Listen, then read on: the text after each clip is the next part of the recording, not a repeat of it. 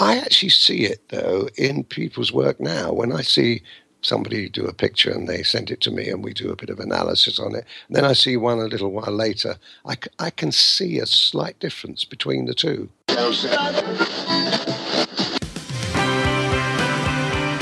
You're listening to Colin Bradley Artcast with Colin Bradley and Stephen Bradley.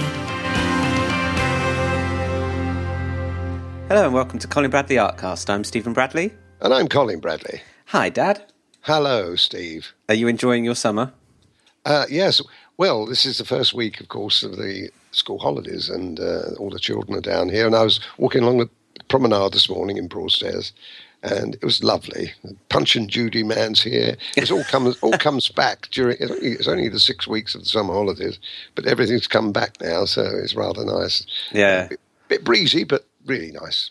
Yeah, I, I was in London uh, oh, a few days ago, and I think I heard, or I might have said, or someone that I was with might have said, um, not that's the way to do it, or something like that. Oh, I know. yeah. and yes. and I instantly thought of Punch and Judy because I thought because that's a that's a quote from it, isn't it? That's Yes, that's I the do. way to do it, or so, Yes, that's the way we do it, or something like that. And it was said in such a way, and I thought I can't make because I'm in London. I was like, I can't make a Punch and Judy reference up here, like because no one's going to get what I'm talking about unless they live near the coast. Oh, they might do. They might do. I'd be surprised. I think I don't know whether how far it extends outside the UK. I, I don't know whether how our American friends and Australian friends know anything about it. I probably do. It, it, it probably is worldwide, but certainly in this country, um, we say it, don't we? If very often, I, I've many times I've actually said it, and of course, when it's in your mind to say that's the way to do it, you actually say it like punch. Yeah, it's the punch. Yeah. And I imagine anybody who's. If you don't know what Punch and in Judy that funny is, voice for. yeah, yeah. If if you don't know what Punch and Judy is out there, then go to Google and type it in. It's an old, uh, well, very old uh, classic uh, puppet show that would be performed on the beaches. Mm. And uh, I remember seeing it well too many times as a kid. Oh, yes, sort of you saying, "Do you want to go see the Punch?" No, I've seen it. I've seen it enough times, but yeah, it's it's a You definitely. know, a- you know, just a bit, bit more trivia for you on the same subject. I think it was when I was in my uh, mid-teens. I don't think I. In fact, I think it was even earlier. I was probably about twelve or thirteen. My dad got hold of one of those punch things that you stick in your mouth, and and you could make a sound like punch. Oh yeah, yeah, yeah. it's something that sticks on your tongue or Yeah. on, the, on the roof of your mouth, I think it is, or something like that. And then you can talk like Punch. Oh wow. Yes, yes, I, I was. Uh, I had many happy hours like that. I, actually, I was a bit worried about swallowing it because you, you know, and I never did. Fortunately, Yeah, well, there's quite a small, intricate thing to give a child, isn't it, or a kid? It's, well, yes, yes, yes, he gave it to me, but uh, you know, it was uh, anyway a bit of fun. yeah. Oh, We didn't have the uh, the uh, health problems that uh, we have today. You know, Hmm. you know what I mean. So summer is in full swing down there in Broadstairs. Oh yes, yes, Well, yes, enjoying it, and looking forward to seeing you tomorrow. Yes. You're coming down for your summer season in uh, Broadstairs. Yep, I'll And, be um, winging my way down tomorrow morning to start with a play we did last month, and we're bringing Yes. it to Broadstairs. So We never mentioned that, did we? Because we went up to see you uh, in Shaw's Corner. That's George Bernard Shaw's house, where it was performed in the open air. And I, did, I think we skipped that for some reason. We probably too Well, much to talk about. Yeah, there's a lot of things going on. Uh, yeah, anyway, so it's it's not always easy to mention, and I'm, I, you know, I've got a lot of things. Always seem to have a lot of things on the go at once, anyway. So it's, just, Well, it's going to be interesting for us, it. Steve, to see um, because we saw it in, in the open air, and it was a big, wide open air area that you were working in, and it's going to be interesting to see how it all now uh, fits into the small theatre we're we're going to be watching. Yes, it is going to be interesting. I don't know how we're going You too, I imagine. Yeah, it's going to be a long day tomorrow. But yes, so I'll be down and I'll, um, yes, um, I'm looking forward to spending some of the summer in Broadstairs as well. It should be Good. nice. That's a good time to come. Yeah.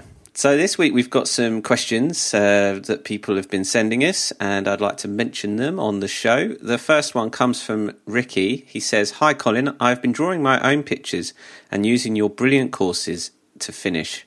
Once I finished my picture, I put it in a folder inside a kind of plas- paper slash plastic type office folder, like a file.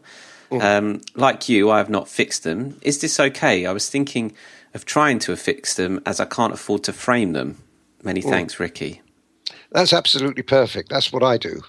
And uh, I've got, oh, I lost count, Steve. 200, 250 pictures that I've got. And they're all in sleeves like that. Like a And, like uh, a yes. paper card, well, like file. yes, yes. As long as, as long as they're put in, the thing the thing about it is you don't want to, they don't want to move around too much. That's the important thing. So when you put them in a sleeve like that, they're more or less, you know, if you put like if you put them in a tissue paper over them between them, the danger then is if if it shifts, you know, the pile shifts, then the paper will disturb the pastel. But if it's inside a sleeve like that, I've never had a problem with any of mine. I mean, you've got to take a bit of care. You can't throw them around the room. You know, they've got to be uh, looked after. But yes, absolutely.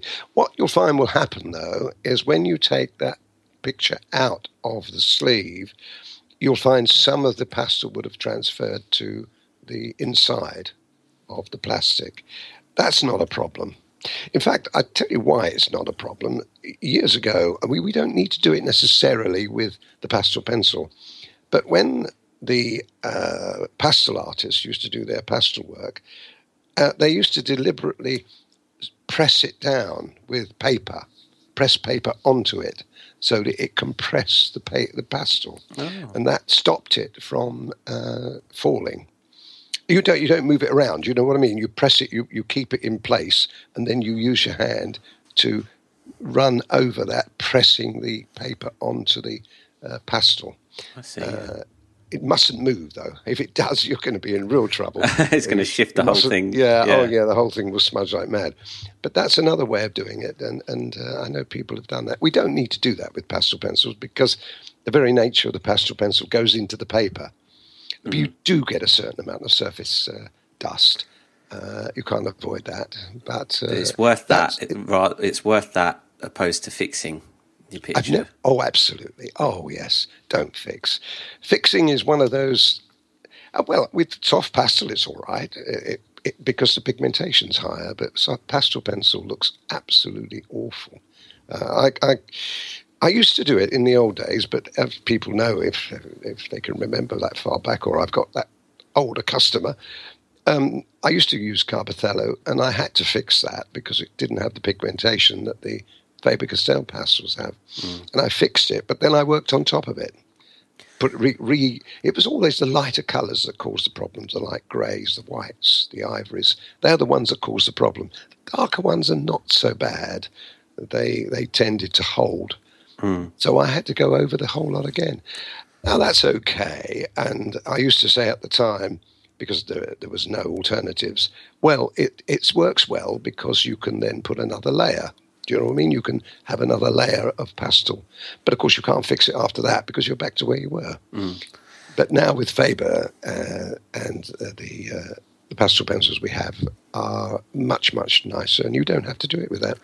Well, the there's a video on your YouTube channel of, of you fixing very recently fixing a Yorkshire Terrier picture and showing the before right. and after. So if anyone's interested in seeing one how to fix your picture, but also um, what happens and the comparison between the two, then uh, head over to to Dad's YouTube channel and uh, there's a video there how to fix your artwork. There used to be a problem with framers too. Some framers were very reluctant to uh, f- use and handle pictures that hadn't been fixed. But I think this was before the pastel pencil really took hold, because you can imagine soft pastel is a nightmare. It would, I would be, I would be in the same situation if I was a framer. Oh, I was a framer, and the uh, the picture was brought to me just with pastel, and it was obvious it was loose. I would be reluctant because that could move, and then you know you've got an original work of art, and if it's uh, of value, it could completely ruin it. So I, I think there are there are uh, you know times when that could be applied, but with a pastel pencil, it's different. Good. Okay, good answer. Thanks, Ricky, for sending in your question. The next one comes from Brian. Uh, I'm very much a beginner and enjoy working with pastels and watercolour. I love Colin's detailed watercolours and I find it very satisfying spending time getting the detail right. I wondered, however, whether Colin does any looser types of watercolour, which appear to be more suitable for general landscape scenes. Thanks, Brian. Uh, right, the answer to that is uh, not not on video. No, I, I don't do that. The simple reason is that looser style um, watercolor work is extremely difficult to do. Could you explain, because I don't Yes. quite understand what looser watercolor means? Right. Well, if you look at what I do and you think of doing the same thing as I do with the, the detail work, but instead of putting all the lines in and being precise, you just leave it as it is. In other words, you put a tree, you put a bit of green, that's it. No clarification of that. That's what it is. Uh, if you're doing skies, you tend to be very loose with the sky. You don't you don't put the, the edges on. You don't make it Okay, I see. as a photograph. So it's not This is what- framed so much; it's a bit more abstract. Would you say Oh. abstracty or impressionistic? Yes, impressionistic probably would be a better word to use rather than abstract. But I, uh, but uh, so on video, no. In real life, yes, I have. I, I've done quite a quite a lot of work. I used to love doing it too, but it's really hard. I've got to tell you, you've got to be. It's a bit like you know when you see me do pastel work and uh, backgrounds, for instance. It's a very good comparison. If you do a background, you know how hard it is for our um, members to grab the very difficult backgrounds that I do. You know, with all the multicolours and and bits here and bits there. And we had, I've had a lot of people having a problem with that. Well, that's the same. You'd have the same problem if you were to do wishy-washy. I call them wishy-washy, wishy-washy watercolours. They're Right. really nice wishy-washy watercolours. They really are. But you need to be a professional artist to pull it off. Yeah, I I kind of imagine. Tell me if this is a not a very good comparison, but the way I would compare it is playing the piano, teaching someone to play a piece with sheet music, and then getting the pianist to improvise and say, "Right, learn that." Absolutely right. Spot on. That couldn't be better. It, it's the same idea. Letting your artistic uh, talent loose. Hmm. And and that's what you do with the with the wishy washy watercolor. Hmm. Let, you know, but it's really hard. I can't honestly say I've seen many, if any, really good amateur watercolor work hmm. like that Like done like that, yeah. done like that. It's really hard, Steve. So how could you teach it? Well- you can't. You can't. You can't teach it. It would probably work quite well uh, as a demonstration, almost, or as a sort of purely self-indulgent piece. yes. Um, but- Absolutely, But, I yes. can't. Uh, yeah, like you say, I can't see the teaching side of things coming into things unless it's to show people just purely look look what I can do and look what can be done, or this is my style. You know. But well, I certainly- tell you what. If if I want to show off someday, I'll do that. But really, but that's all it would be me showing off. But like a because speed they wouldn't painting be able, They wouldn't be able to do it. They wouldn't be able to follow me. Yeah, it would work, work quite well as a speed painting. We haven't done one of those in a while. Uh, well, you know, ah, you- talk about that, but you know the angry sea. Yes. the angry. Angry well, that is in the uh, sorry, the angry wave. That was done with pastel work. It wasn't done with watercolor, but that was very, very uh, atmospheric. So, if anybody wants to see that, the kind of idea I'm talking about, watch that, Mm, and then try to copy me. Try to copy me doing it. especially at that speed. yes. Oh no, I did. yeah, no, you wouldn't be able to do that. But that was done in polychromos and soft pastel. and soft pastel simply because it was and pastel pencil. I think i used a bit of pastel pencil as well. The whole lot. It was just me just going daft. But the idea of it was to do a speed painting. Um, I, I, I, I see everybody's point and they're looking and saying well why don't you do it colin? Be honest i don't have to. There's so many really good artists out there who will show the, you how to do this don't need me to add to that. What I do, my my particular style of painting. I know, and from experience, I know that people can follow me, and it makes sense. What I do is make sense to them, mm.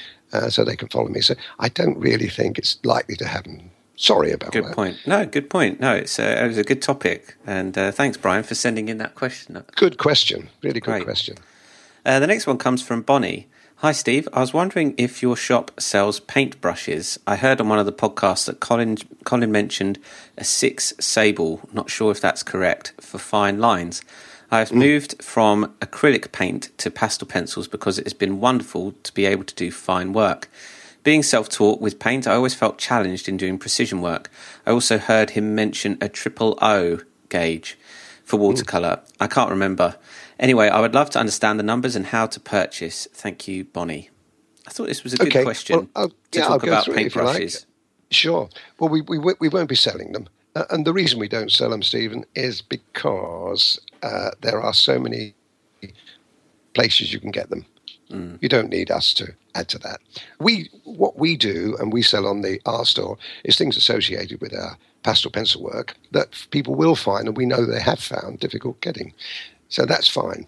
But to do paintbrushes, uh, when there are shops, thousands of places you can buy them. Mm. What's better, really, for me to explain is the is why I use these and what I use. The lowest one that I've ever used is a treble O gauge. Now that's O O O gauge. Now the gauge is the um, fineness of the line, and the treble O gauge is really fine. It's, it's just a few hairs of a paintbrush, really but they're they're and if you if you were to use sable, sable is the very best. Okay. Now I don't necessarily advocate people buying if they're going to start out with watercolor uh, and they're not sure whether they're going to continue with it and they want to experiment. I wouldn't necessarily go down the sable route because they're expensive. You've got to pay a lot of money for them. So you can then get quite good quality uh, nylon or man-made fiber ones, and they would work very well for what you're doing. So anyway, coming back to the treble O gauge, you can have treble O gauge, which is very fine. Then you've got double O gauge, which is still fine. Then you've got the O gauge. Now the O gauge is one below the number one. So the number one, and we, they call it number one, is uh, a, again a very fine brush, and but it's it's it's you can start to see it as a brush, not just a few little hairs. Yeah. You know what I mean? Uh, so if if you go O, double O, and treble O, you are talking about you could put eyelashes on on your little characters and this sort of thing. Very very fine work. Don't necessarily think that you need to go down that that low. I usually say one. I start off with a one, and I would recommend people do that. Number one. Then you've got number two, three, number four, number five, number six, number seven, number eight, and onwards, upwards. And you can go right up. I don't know what the highest one is, 12, something like that. Uh, and that's when you get the big, thick, thick jobbies, you know. You mm. would never use them for watercolour unless you were using them as uh, washes. But with washes, I used I usually use, and people have seen me use the flat brushes. You can get uh, a quarter of an inch, half an inch, three quarter of an inch, and one inch flat brushes. I actually prefer those if I'm doing skies. What size would you use for a sky? Uh, general, well, it again, this would depend on this. If I was doing an A4 uh, watercolor picture, and I was doing a sky, and it was a fairly good expansive sky, I would probably use a, an inch an inch flat brush for that. Mm-hmm. Um, because you can not only can you just use it flat, so therefore the distribution of water is quicker. That's that's the whole idea. You know how difficult, mm. uh, and I've mentioned Before it many it dries, times. Don't let quick. it dry out. So the thicker you can get a brush, the better it's going to be. If you try doing a sky with a number one brush, you're going to be in real trouble. the first quarter of an inch, and that's it. Unless the picture is uh, like a, an inch by two inches or right. something, yeah. yeah. But even if it was even a miniature, I'd still use a, a larger brush for it. Perhaps yeah. not not a half inch brush, but I'd use a, a larger brush, and I'd probably use number six brush for that. Anyway, coming back to what I was saying, that the, the half inch, so I wouldn't go to the very thick round brushes that you can get high. Um, but the largest brush I think that anyone would need when they do my work is a number six. Now, Right. a number six sable brush is the one I was talking about. Is they go to a very fine point, so the tip of that number six is as good as using a number one. I see. Ju- just the tip. Um, the advantage of a of a larger brush is it would hold more water. Therefore, you don't have to keep dipping it in and in and out of your paint, which can be not only annoying, but it can be detrimental to what you're doing. If it's gonna For dry. instance, yeah, if you were doing um, a little character, say in your picture, maybe half an inch or three quarters of an inch tall, and you thought, oh, I, I, know, I'll I'll use my double O gauge. You never get it done because you have to keep you'd have to dip into your water and your paint hundred times to get it done.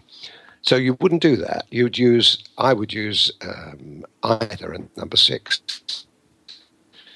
or a number four. Generally speaking, you only need a few. I would say number one, number three, number four, possibly, and number six. You wouldn't really need those infills in between. I mean, get them by all means, but you won't necessarily need them. Okay. So I think I think I've explained it quite well, and the reasons why. Sable is better, but it's expensive. So don't go down that route unless you really are, or you've got pots of money. If you've got pots of money, it doesn't matter. If you haven't got pots of money, and you want to, you know, you've got a restricted budget, it's not a good idea to go down that road. If if you find that watercolor isn't for you, hmm. if it is for you, then I think it's great. Can I just say one thing? Going because we're still on that subject of watercolor, going back to the previous question that was asked about the uh, wishy-washy watercolors. Generally speaking, uh, I, when I had my own art classes, I used to do it was 99% of it was pastel pencil. But a few of my uh, classes used to say, "Can we try watercolor?" And I said yes. So you know, I taught them watercolor.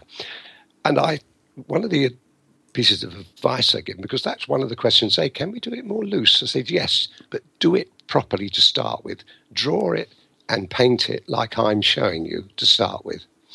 Then gradually, as you get better and better and better, you can start being a little bit more adventurous. Mm. And that's the way to go.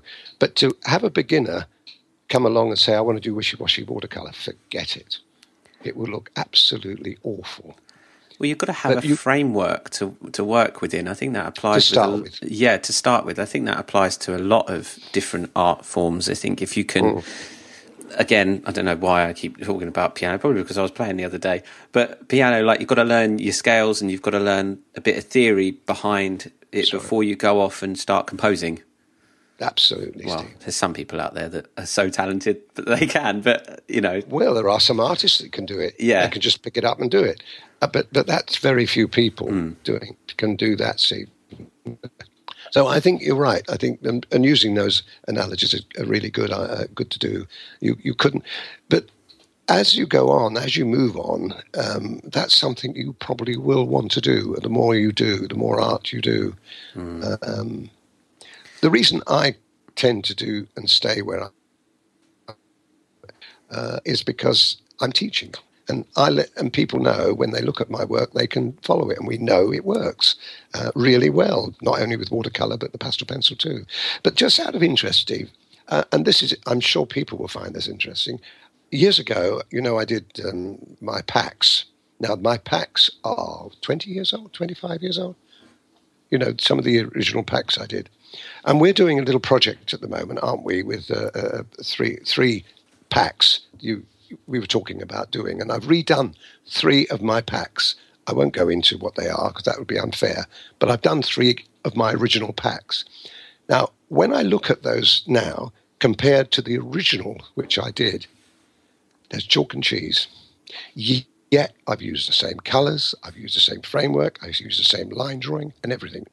Now, why is that? Well, the reason is that I've loosened up on my work now quite a lot I, over those 20 odd years or 25 years. So the picture itself is not as precise as it was when I first started.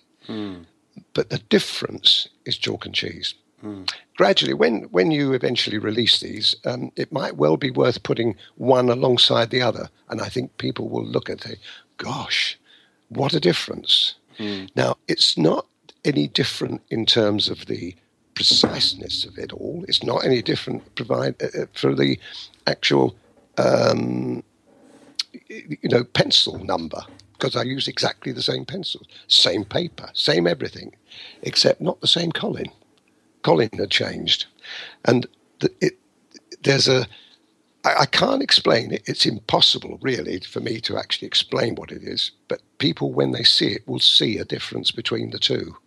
I mean, it might be that they say, "Oh, I prefer the first one." Uh, then they shoot me down in flames. That will. But I looked at it, and I see, I could see in every and all those three subjects which I've done, I could see a big difference with them. They were stronger, they were brighter, they were more alive. Isn't it? Isn't it amazing?